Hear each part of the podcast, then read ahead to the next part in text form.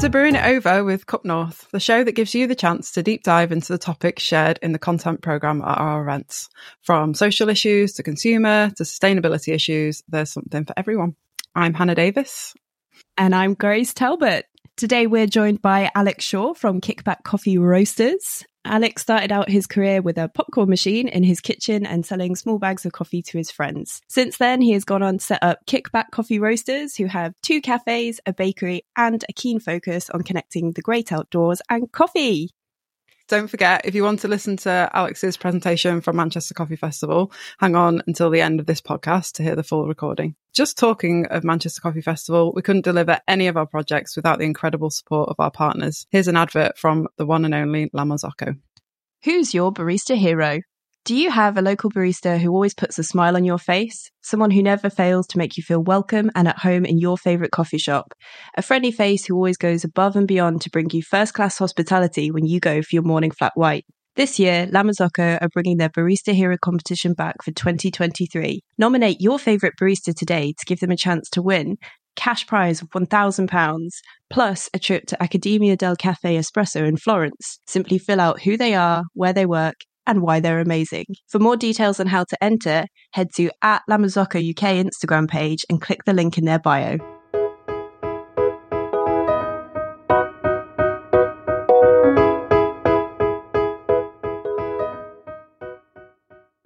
Welcome, Alex. Thank you very much. Yeah, I'm good. I'm good. I'm really excited to be part of this. If I was to describe myself as not only someone who enjoys coffee, the outdoors, I'm also someone who likes to talk with people, not at people. So uh, yeah, I apologize if I if I if I go on, but um, it's no, going to be fun. We love it. We love people who like to talk. That is the main theme of a podcast. We do want you to feel nice and relaxed, and we do want our lovely listeners to get to know you a little bit better. So no pressure, but I'm going to throw some quick fire questions your way. Are you ready? Yes. Yes. Okay, right. Hardest question for a coffee professional to answer. What's your coffee order? First thing in the morning, flat white. Flat white. Wonderful. So while our dedicated barista Hannah gets to work on your flat white just in the corner over there, let me ask you this question. What is playing on the sound system in your dream cafe as you sip on this flat white? Oh, some old school Kings of Leon. Ooh, Kings of Leon. Yeah, old school, old school though, when it sounds a little bit tinny, uh, and you can't, how, no matter how many times you hear them, you still can't understand what they're saying. Excellent. Yeah, always get the lyrics wrong. That's my go to. Yeah. Okay, so we've got the beverage, we've got the music. Uh, does this remind you of anything particularly memorable? Like, do you have a most memorable cafe experience in real life now, not in fantasy? Yes, I do, and I'll I'll I'll recount this story because uh, bizarrely, I actually told it this morning, and this goes to this whole idea of when people say this is the best cup of coffee I've ever had, and it's often down to an experience.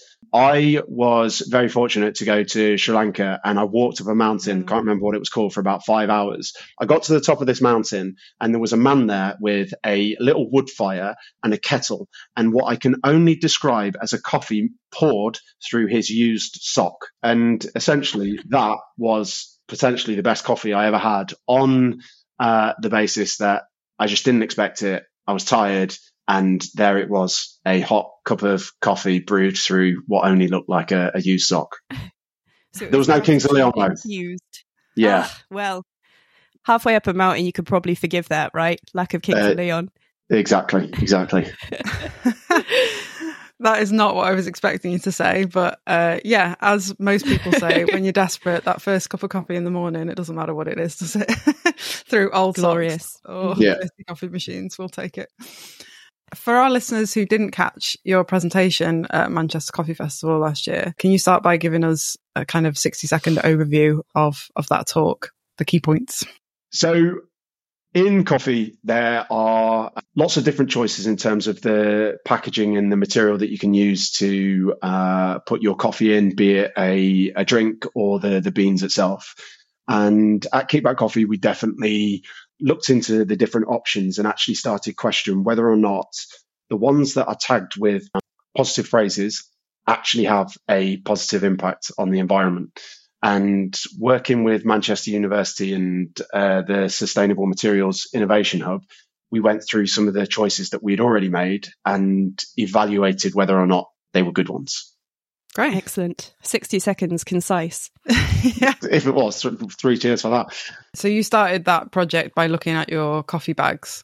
And as a roaster, they're one of the primary ways that you can connect with your consumer, right? Through branding, through information. How important is it that elements of your business, like coffee bags, res- represent like the whole ethos of your brand?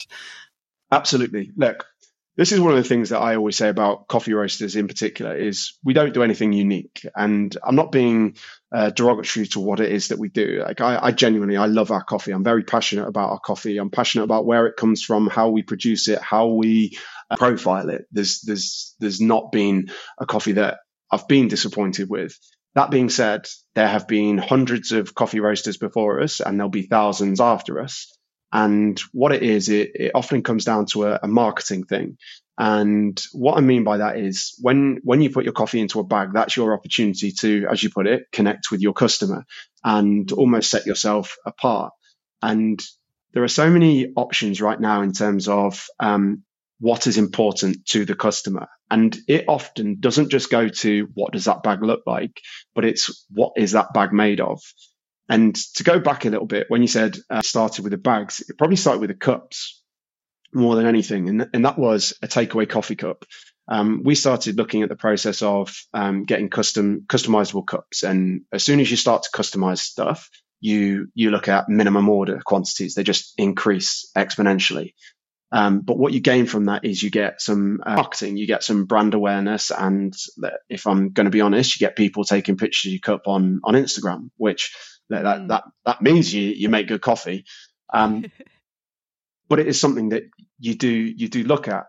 And if I was to to summarize in specialty coffee, is the majority of people I know use compostable coffee cups. It is a thing that has been uh, promoted that we use compostable coffee cups like it is a good thing. Because if, as a, a basic consumer, I said, "Oh, coffee cup is compostable. It must be good. It sounds good. I've I've heard things that say compostable is good. A low estimate would be that 97% of those uh, coffee cups go into landfill. Why? Wow. Because of the way that we consume it. Is if you think of how you buy a takeaway coffee cup, what do you do with it? You take it away, and then you're walking, you're out, you're wherever that may be. The majority of the infrastructure that is set up is just a standard waste bin that goes into mm. um, landfill. And through that process, we started to ask the question of, well, are compostable cups good? And that's a very broad statement, but with the support of um, the Sustainable Materials Innovative, is they started to explain this concept of your carbon content and your end of life and how much energy it actually takes to produce the thing in the in the first place. And one of the reports that they gave us was this idea that let's just stick with the compostable cups. It actually takes more energy to produce a, a, compostable cup than it does a standard paper cup. The materials that you then use in a paper cup to make sure that it looks after your uh, your hot cup of coffee is it is a petroleum based lining, which has a negative impact. If the compostable cup has a non petroleum based lining, that would then deem to be better because you're not using a uh, a resource in in petrol in oil. The problem is it just takes more energy to make it. Not only that, it actually takes more energy to break down in standard landfill. So it goes to this whole idea of right, if the consumer is going to take that cup away and throw it in the bin, is a compostable cup a good option? And opening that conversation was something that genuinely I, we don't necessarily have have the answer to one of the approaches is is that it's a it's a cultural thing is that to try and change people's perceptions of when you go for a takeaway coffee that you get a paper cup. If that option was never there people would still go for a takeaway cup of coffee. They'd just remember to take their their cup. It's one of those things isn't it? It's like once you start pulling on the thread you realize the thread is a whole ball of thread and also yarn and a whole jumper on the end of it. We've certainly found that when trying to consider the environmental kind of uh, footprint of our festivals. And I think like one of the things for me and for consumers is that like waste and um, waste disposal is just super confusing, whether this is deliberate or not. Do you think, like, particularly when there are these kind of buzzwords like compostable or recycling, do you think that is a bit of greenwashing? Okay, so two things. Number one, in my opinion, end of life is is the most important part of the the equation. And what I mean by that is what happens to it once you use it. To highlight the point, I always reference plastic straws. Plastic straws for drinks are amazing, right? You want to put something into your drink so that you can get it into your mouth. It needs to be cheap. It needs to do the purpose of passing liquid through it. And it needs to be different colors, different shapes. It's got to have a bend it's perfect, except for its end of life. Putting a paper straw in there, though it might seem like you're reducing the amount of plastic, how many times have you had a paper straw and halfway through you drink it turns into mush? It doesn't do the it doesn't do the job. So almost it's to answer your question is do I think it's greenwashing? No, on the basis that you have to start somewhere. So if I then go back to the the, the takeaway cup scenario, is is compostable cups an option that is better than a paper one if we can lead to the infrastructure being implemented. Mm. And what I mean by that is commercial composting units that are easily uh, accessible um, to more people. That's it's it's almost like a chicken and egg question. Um, what yeah. do you start with? The cheaper innovation of a uh, a paper material, or the more expensive um, financial outlay for the for the infrastructure of something that people don't need? You can't build it until people need it. Spending your money on compostable yeah. cups will hopefully lead to more compostable uh, commercial Drive units being change. built. Yeah. Yeah. The biggest part of, I think, all of these decisions are you've got to ask the questions. So if I go back to the plastic and the end of life, is that if it was so easy to get rid of a, a, plastic straw and it was reused and repurposed or when it was put into landfill something happened to it I'm, I'm making this stuff up now by the way is something happened to it that it had a positive outcome then a plastic straw is is is still the best thing for to make straws out of we're looking at a few companies who are doing some absolutely amazing things. And even on the consumer side of it, you might have seen it is that you can now get plastic mail bags that if you stick in boiling water, they dissolve. There's polystyrene yeah. balls that do the same. Now, I'll put a big caveat in. I don't know whether or not that has a positive outcome afterwards. That'd be something that we'd have to look into.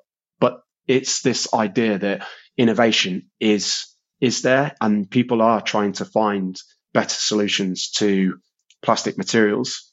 Mm. Though this isn't your question, I'm going to go to a project that we're actually working on that's absolutely unbelievable. away. It's uh, with a company, a Manchester-based company called uh, Automedi, and they are a, I'll summarize, a, uh, a plastic waste company who collects certain types of plastic, breaks them down, turns it into 3D printer ink, and then makes stuff out of your waste plastic. And we've got an exciting project with our plastic milk bottles that potentially are going to be repurposed for something that we have a need for. If it works, it's it's quite cool. What a teaser it, it goes to that whole idea of uh, again is right now it's it's end of life. Like what what do you do with the thing that you need? In this industry there'll be a lot of people who use plastic milk bottles. What yeah. are you doing with them? Where are they going? Yeah very good question. Yeah and great to hear that you've uh, found someone like locally that you can collaborate on for that as well. I think that's like something we all have to be open to is like working together with people. You know we don't have the answers so we need to look outside of our industry to like find those people who can support us. And i think it's worth saying that you are yeah. joined by hannah barron from manchester university to deliver your presentation at the coffee festival. And it was amazing to hear about the support that you had from the team there in estimating your carbon footprint. And i feel like that might be something that's like quite out of reach for a lot of roasters. Do you think that that's like a viable option for other coffee companies specifically to be able to estimate their footprint. So we ended up getting onto that project through through looking for support through local councils basically mm-hmm. and it was a, a government grant that was funded through the European government that we actually got the ability to do that. I suppose this is often for for people who run businesses is that they go, "Oh, I wish I'd known about that grant." Is the fact of the matter is that they don't get just handed to you. They don't get announced. Like you have to actively look. And part of it is an ongoing process that if you want to ask these questions, you have to ask them. You can't just yeah. be there going, "Oh, well, I would have done it if I'd known about it." Is well, you, you've you got to go find it. And I suppose so much of this is we are actively seeking different solutions to the things that we have. The easiest thing to do in life in general, but especially in business, is just do the thing that you did yesterday. Mm-hmm. Um, it doesn't doesn't require any thought. Just keep keep slinging coffee, keep selling coffee. It's or you can choose to ask questions. Go look into different materials. There's there's companies out there. One of one of the most famous ones in Europe that still uses a paper bag. Like it, I'm not. That's not a criticism. It's a well. You have the opportunity to just do the same thing if it's working. Why fix something that's not broke? I suppose my my take on it has always been well, if I keep asking the questions, then someone else might be asking the questions that pushes someone to find the answer. I don't know if it's, yeah. I'm definitely not going to criticize anyone for, for not doing it. It's just definitely my approach. I think sometimes asking the question is difficult because then when faced with an answer or a lack of answer, it's difficult mm-hmm. to decide how to move forward then. Like in your talk, you spoke about kind of needing to change the consumer culture of of that posing with the branded cup, right? Because that is driving so many of those sales to buy the takeaway cup in the first instance. It's an interesting one though, because it kind of that speaks to the wider issue of consumerism. Like within the industry, how do we tackle that issue and how do we shift that culture from a consumer perspective? Big question. Uh, look, I'm I'm always behind innovation. I, I, am. I think I did a speech, uh, a talk recently, and one of the things that I sat there saying that um, I have a seven year old who I hope grows up in a world where they can consume more than what I did in my life. And it's, it's a provocative statement. And what I mean by that is I don't mean to consume the earth's resources to a point that there's nothing left is that I hope that science and innovation enables the next generation to, to keep consuming resources that have a better positive outcome an impact on the planet itself. Though it's not the point, it's, it's something that is happening right now is that if you look at oil consumption, especially for plastic, for the last sort of 20, 30 years, it's, it's never really been addressed what happens with it afterwards. So much of uh, the UK and Europe in, in particular have just been sending their, their plastic waste off to countries that will take it basically and they'll burn it. And what they're oil companies are now doing is they're, they're building these huge plants because they've found a way to take that plastic waste, break it back down and turn it into oil. Now that is a positive and equally I can quite happily sit here and say it's a negative thing, but it's the fact that it's, it's innovative.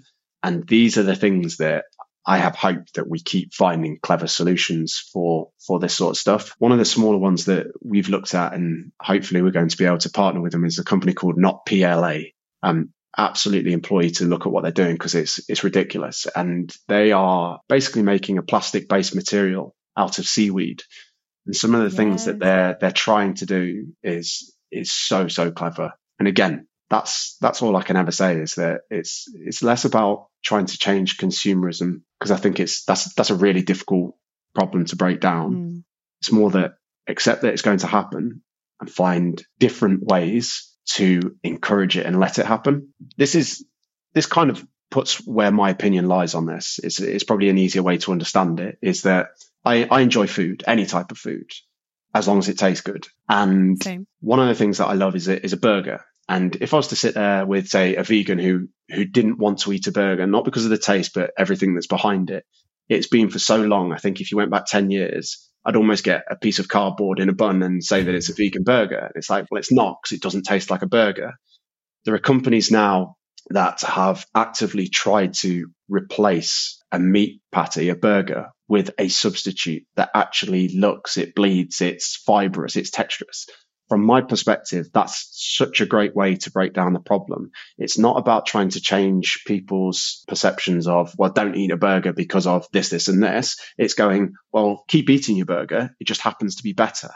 Like that is, that's the way to, to fight consumerism yeah. is let them consume and go, well, just keep doing it. This just happens to be so much better. You're quite an optimist, really, aren't you? Because you're not saying uh, this kind of relentless negative onslaught, you're celebrating innovation. And that's really what you're asking for. And that was the theme of your talk, I feel, that it was we're not sitting here purporting to have all the answers. We're just asking the questions because there's a community of people, hopefully listening to this podcast, even who might have that idea that turns into something that can change it. Absolutely. Because if I was to be the pessimist and the other side of the equation, is I have the solution to what makes the most environmentally friendly, low carbon solution to the coffee industry. It's easy.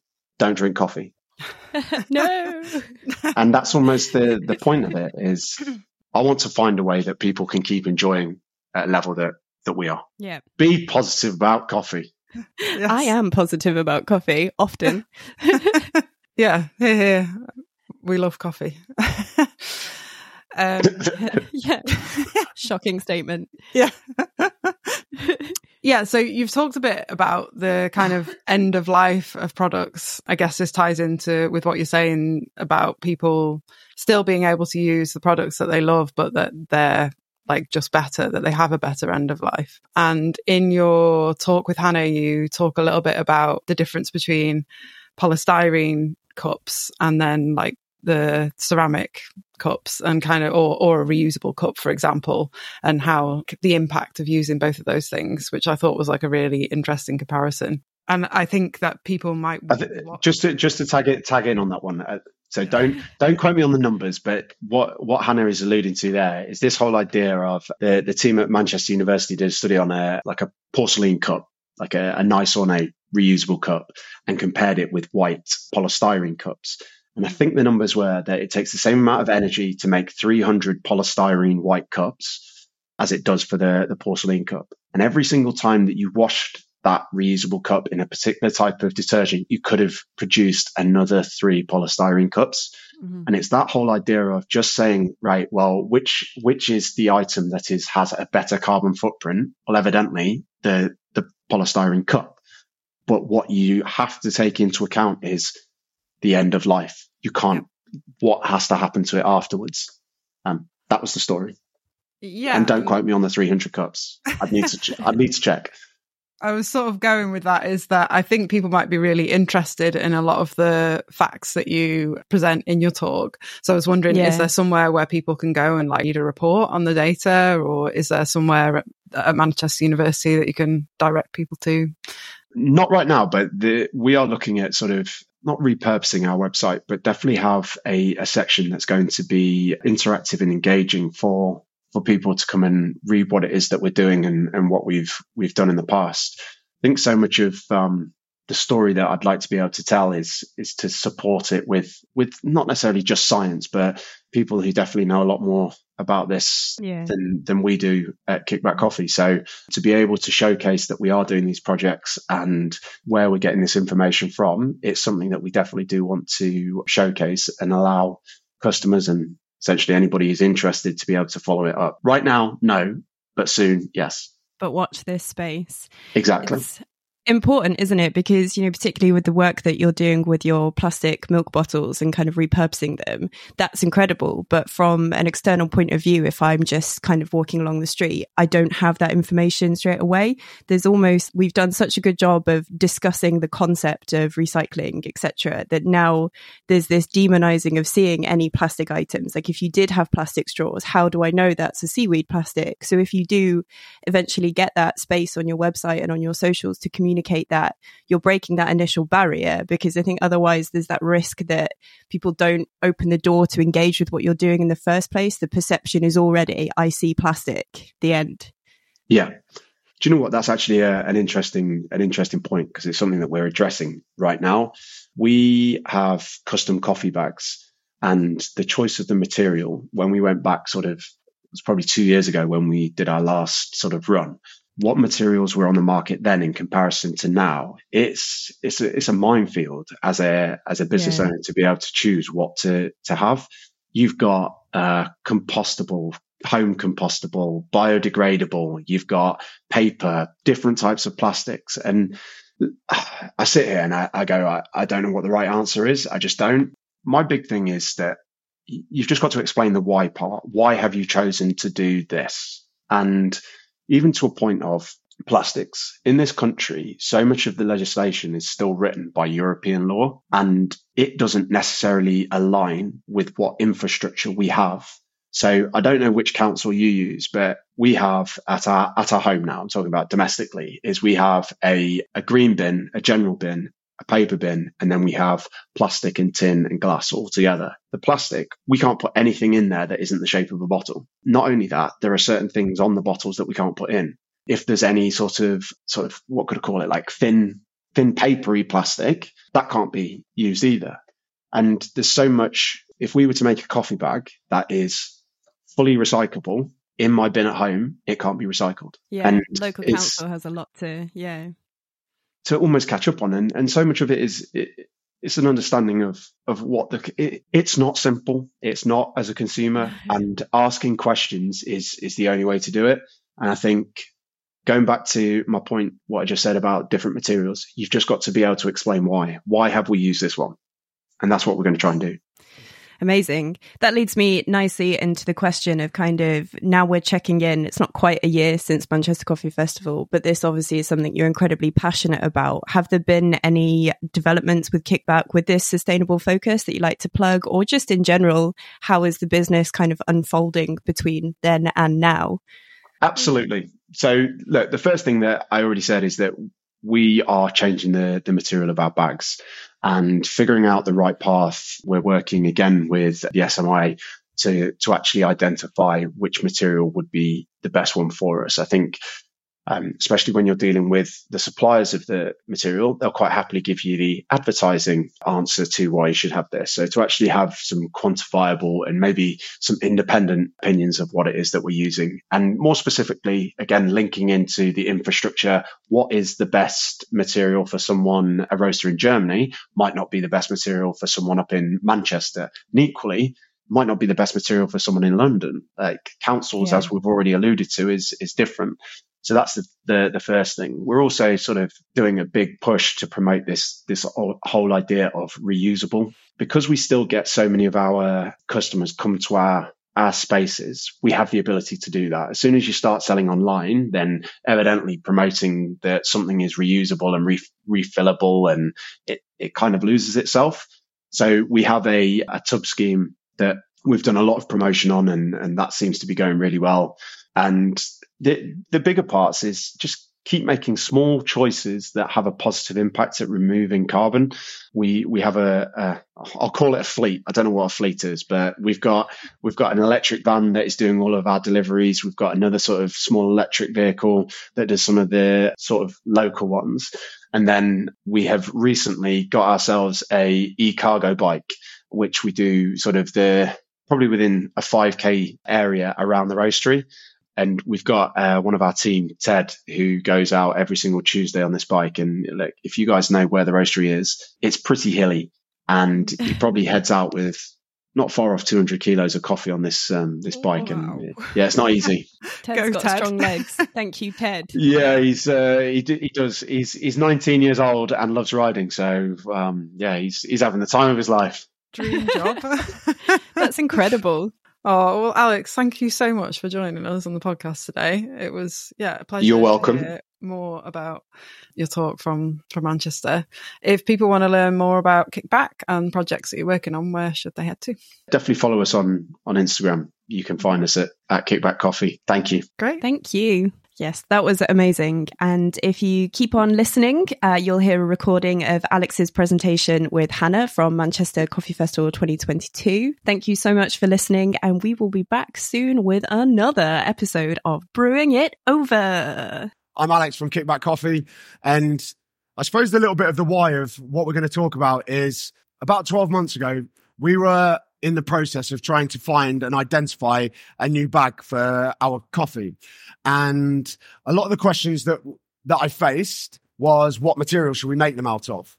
I suppose a little bit of this is us going to basically go over that conversation and talk about some of the lessons and learnings that I had along the way. When I first started, coffee was just a hobby. I roasted in my kitchen with a popcorn machine and I bought paper bags off eBay with a little tin tie. I'd handwrite the sort of like the branding on it and I'd give it away to family and friends. slowly as that started to develop, I bought some stock bags from some someone on the internet and I put a label on it. And as I said, as we started to grow, we wanted something that was going to represent the brand. And going down that line is there are certain manufacturers that you'll speak to and certain materials that you're going to deal with. A lot of the big points of the packaging that we're going to talk about is I would go to a wholesale customer having just packed up one kilo bags. I'd watch them cut the bag, empty the coffee into their hopper, and throw the bag straight in the bin. And that just didn't sit right. And there's some of the questions that basically led to us making changes or better decisions. And as a product of understanding what materials are available, you've got to have a bit of a better understanding of what happens to the packaging after you've bought this thing that you think is better. So as a part of uh, some European funding, it was basically a project that supports SMEs, small businesses, to help their help reduce their carbon footprint. And as a product of that, I met Hannah at the Hi. University of uh, Manchester and worked as part of a project called the SMI. This is Hannah, and she's going to tell you a little bit about that. Hi, everyone. So I work for the Sustainable Materials Innovation Hub, which is the SMI Hub. So it's part of the University of Manchester and the Henry Royce Institute, which is a nationwide research institute into advanced materials. And so, as Alex said, we were set up with funding from the European Regional Development Fund, which allows us to help SMEs in Greater Manchester with more sustainable plastics use. So it could be anything from packaging or to products that you're making from plastics. If you're an SME in Greater Manchester, we can support you for free to look at how you're looking at using plastics and help you to use them more sustainably. So that's how you kind of got in touch with my my boss, who's Professor Michael Shaver. So he's a professor of polymer science, and you you were kind of asking him about packaging and different things like that. So Yeah. in the end, we were able to help you with a bit of a project around some of your challenges and your packaging challenges within Kickback as well. Absolutely. And some of the some of the questions that I had was this whole idea of I've, I've brought them here, and these are the tubs that we use in our business on the wholesale side of things. I would quite happily stand up here and go, guess what? We don't use single use plastic. We deliver all of our coffee in reusable tubs. Now, I can quite clearly see these are made out of plastic. Being able to stand up here and say it is better because of this, that was the bit that I was kind of missing. The how many times do we actively have to use this before we have replaced 20 bags, 10 bags, whatever that version is. And getting some of the science behind it was something that I found massively important. But one of the bigger ones was this whole idea of it's all good and well us doing good, but we're part of a big community. You guys coming to this sort of event, you'll see that we're all kind of interlinked.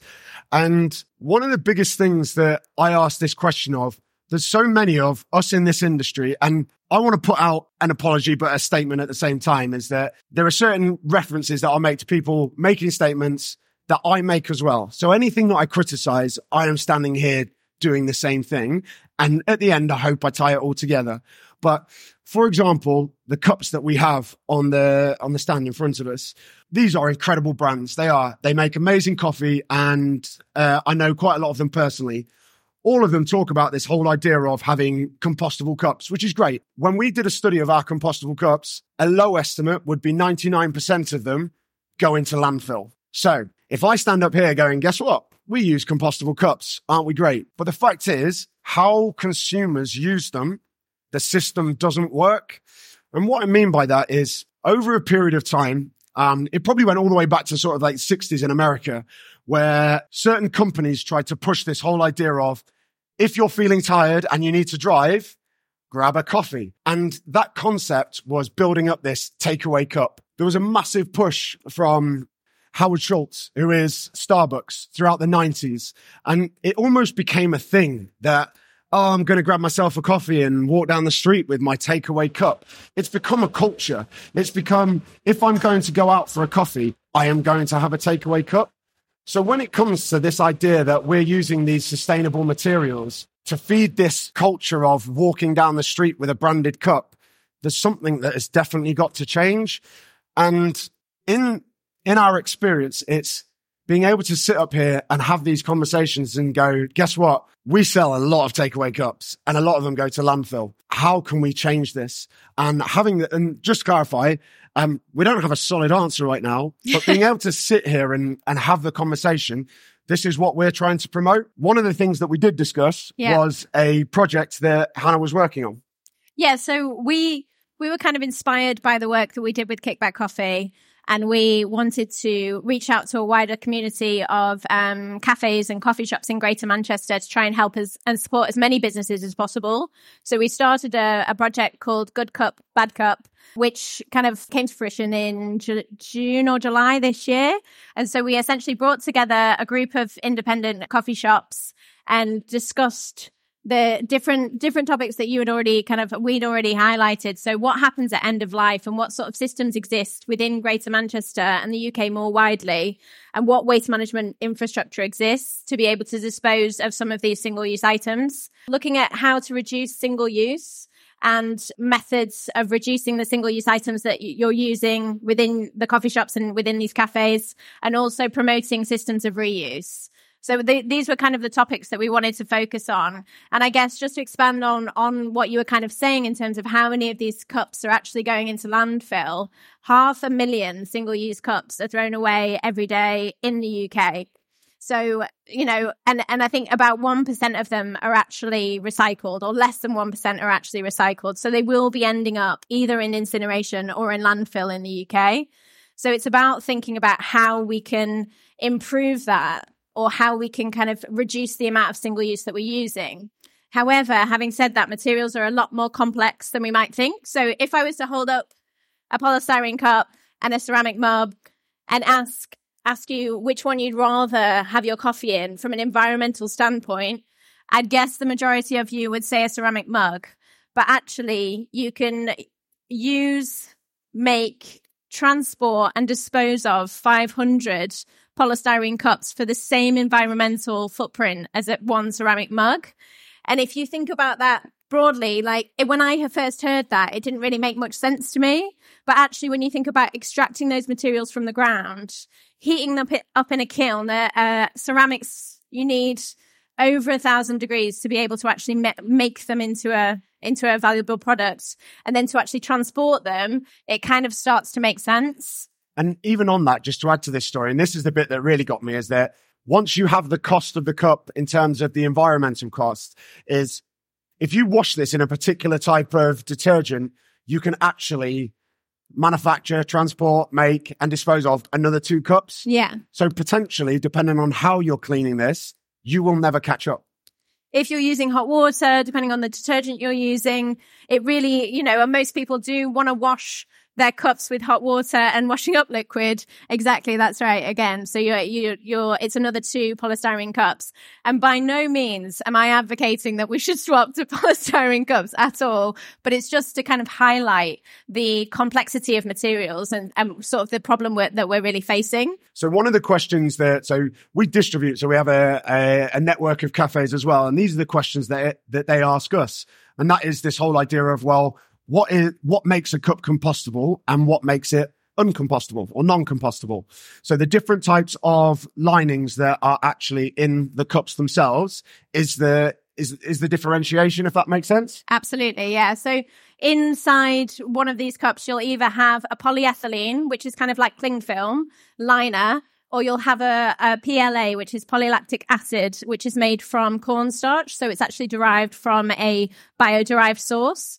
So it's not made from fossil fuels. It's made from a renewable source. So the PLA is the The PLA is the compostable alternative, but PLA is only compostable in industrial composting facilities. So if you put it on your home compost, it's not going to break down. It will very much still act as a plastic would if you left that in your home compost. So it's quite complicated when it comes to these materials. It's not as easy as you as you might think, really. So So just on that, on the infrastructure, the commercial composting element is the bit that that's what I learned lots about. So when I re- when I read as a consumer, this is compostable, and it is. It's a true statement. All of the cups that are being collected here and being put into the compostable bins, they will go to a commercial composter and they will do as they say. The issue that you have as a consumer or even someone of our size as a business is that you don't actually have easy access to these facilities. Exactly. So going back to my start starting point in my story of trying to find a material for our bags, at that point there wasn't a facility in the northwest for us to viably transport our bags to get them composted. And I, I still don't really think there is. I think that there is so little industrial composting infrastructure in the UK. There is a new, there's, there's uh, an industrial composting facility in Cambridge. There's a new one being opened in Crewe. But realistically, we don't have the infrastructure there to be able to deal with these compostable cups. And if you go back to the idea about the carbon footprint compared to the cups, a lot of literature points to the polyethylene cups being a lower carbon footprint than the PLA lined cups. And if they're both realistically going to end up in incineration or in landfill, which is quite likely at the moment, given the infrastructure we have and the systems that we have, then that's a questionable decision to make. And I guess it's a question for every business themselves. The next bit is almost like, well, what are the other options? And one of the things that Hannah's touched on is uh, a cup deposit scheme. Yeah. And there are there are companies out there. Some of you might have heard of Huskee, which is a commercial product that is actually a byproduct of the cherry, the, of the coffee that creates this material. And then they've got a system where if the infrastructure is built where these cups can be sort of like shipped around from different cafe, there is a system there. But at the minute, the infrastructure being the support from the cafes probably isn't large enough to make that system work. Even to a point of what are the alternatives is I have a, a, re- a reusable cup. I am going to make the assumption that a lot of people here equally have a reusable cup. How many of you only have one? exactly. And when you ask that question, it's like, right, so there are certain coffee shops out there that have got a zero single use takeaway cup policy, which is great. It is because it is changing habits. But at the time that you turn up there and you go, well, I want to take away coffee. What's my alternative? Well, you've got to buy a reusable one. It's reusable. It builds up in your, in your cupboard. I think a great example in this country is plastic bags. Yeah. There is so many positive um, data that suggests that the tax on uh, plastic bags has reduced single use plastic bags. How many of you all have a cupboard with copious amounts of reusable bags? And it's almost asking that question of they're, they are reusable, but they're using more material. Yeah. They're harder to get rid of. The end of life is the, is the question.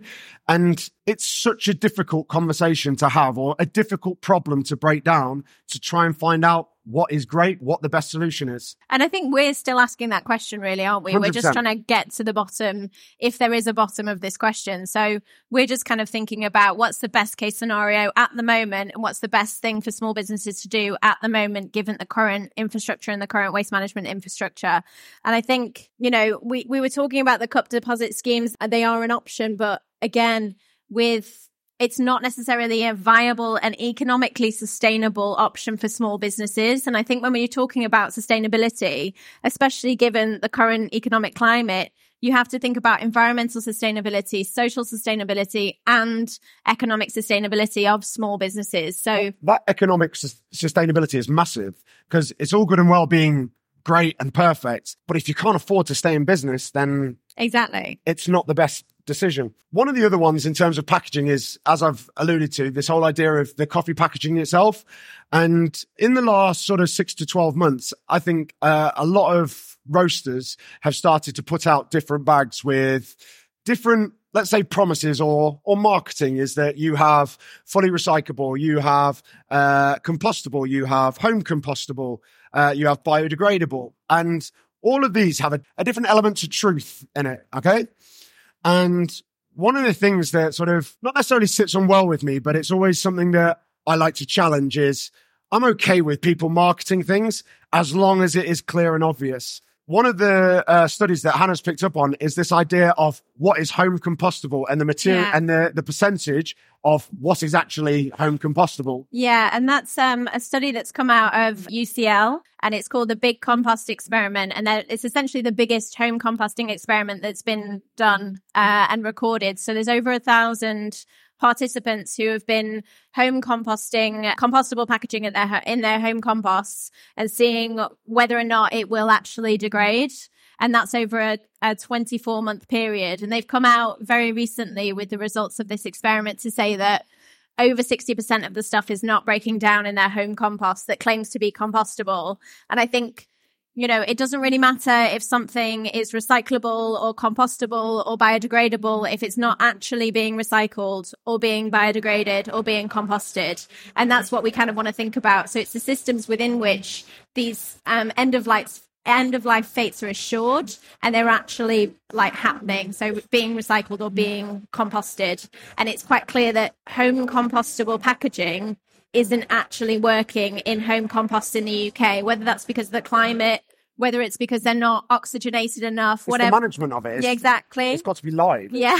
Yeah. and it and it looks across a range of different composts as well. So wormeries, open compost, closed compost. So it wasn't um just just focused on one type of compost it, but they found like pretty much across the board it wasn't really working. So we have to kind of rethink the packaging that we're using and and home compostable packaging is not the solution, I don't think.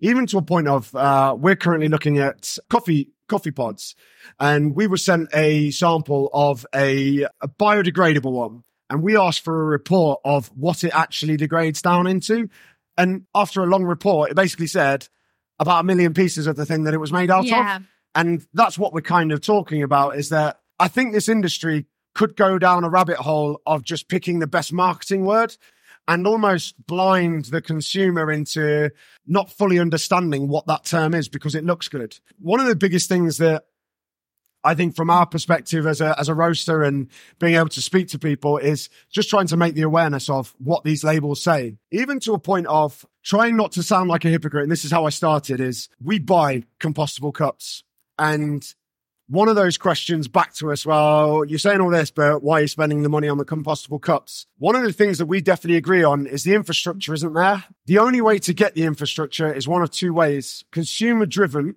choices, as in how you spend your pounds. If you spend your pounds on products that say compostable, the infrastructure will hopefully be built after that.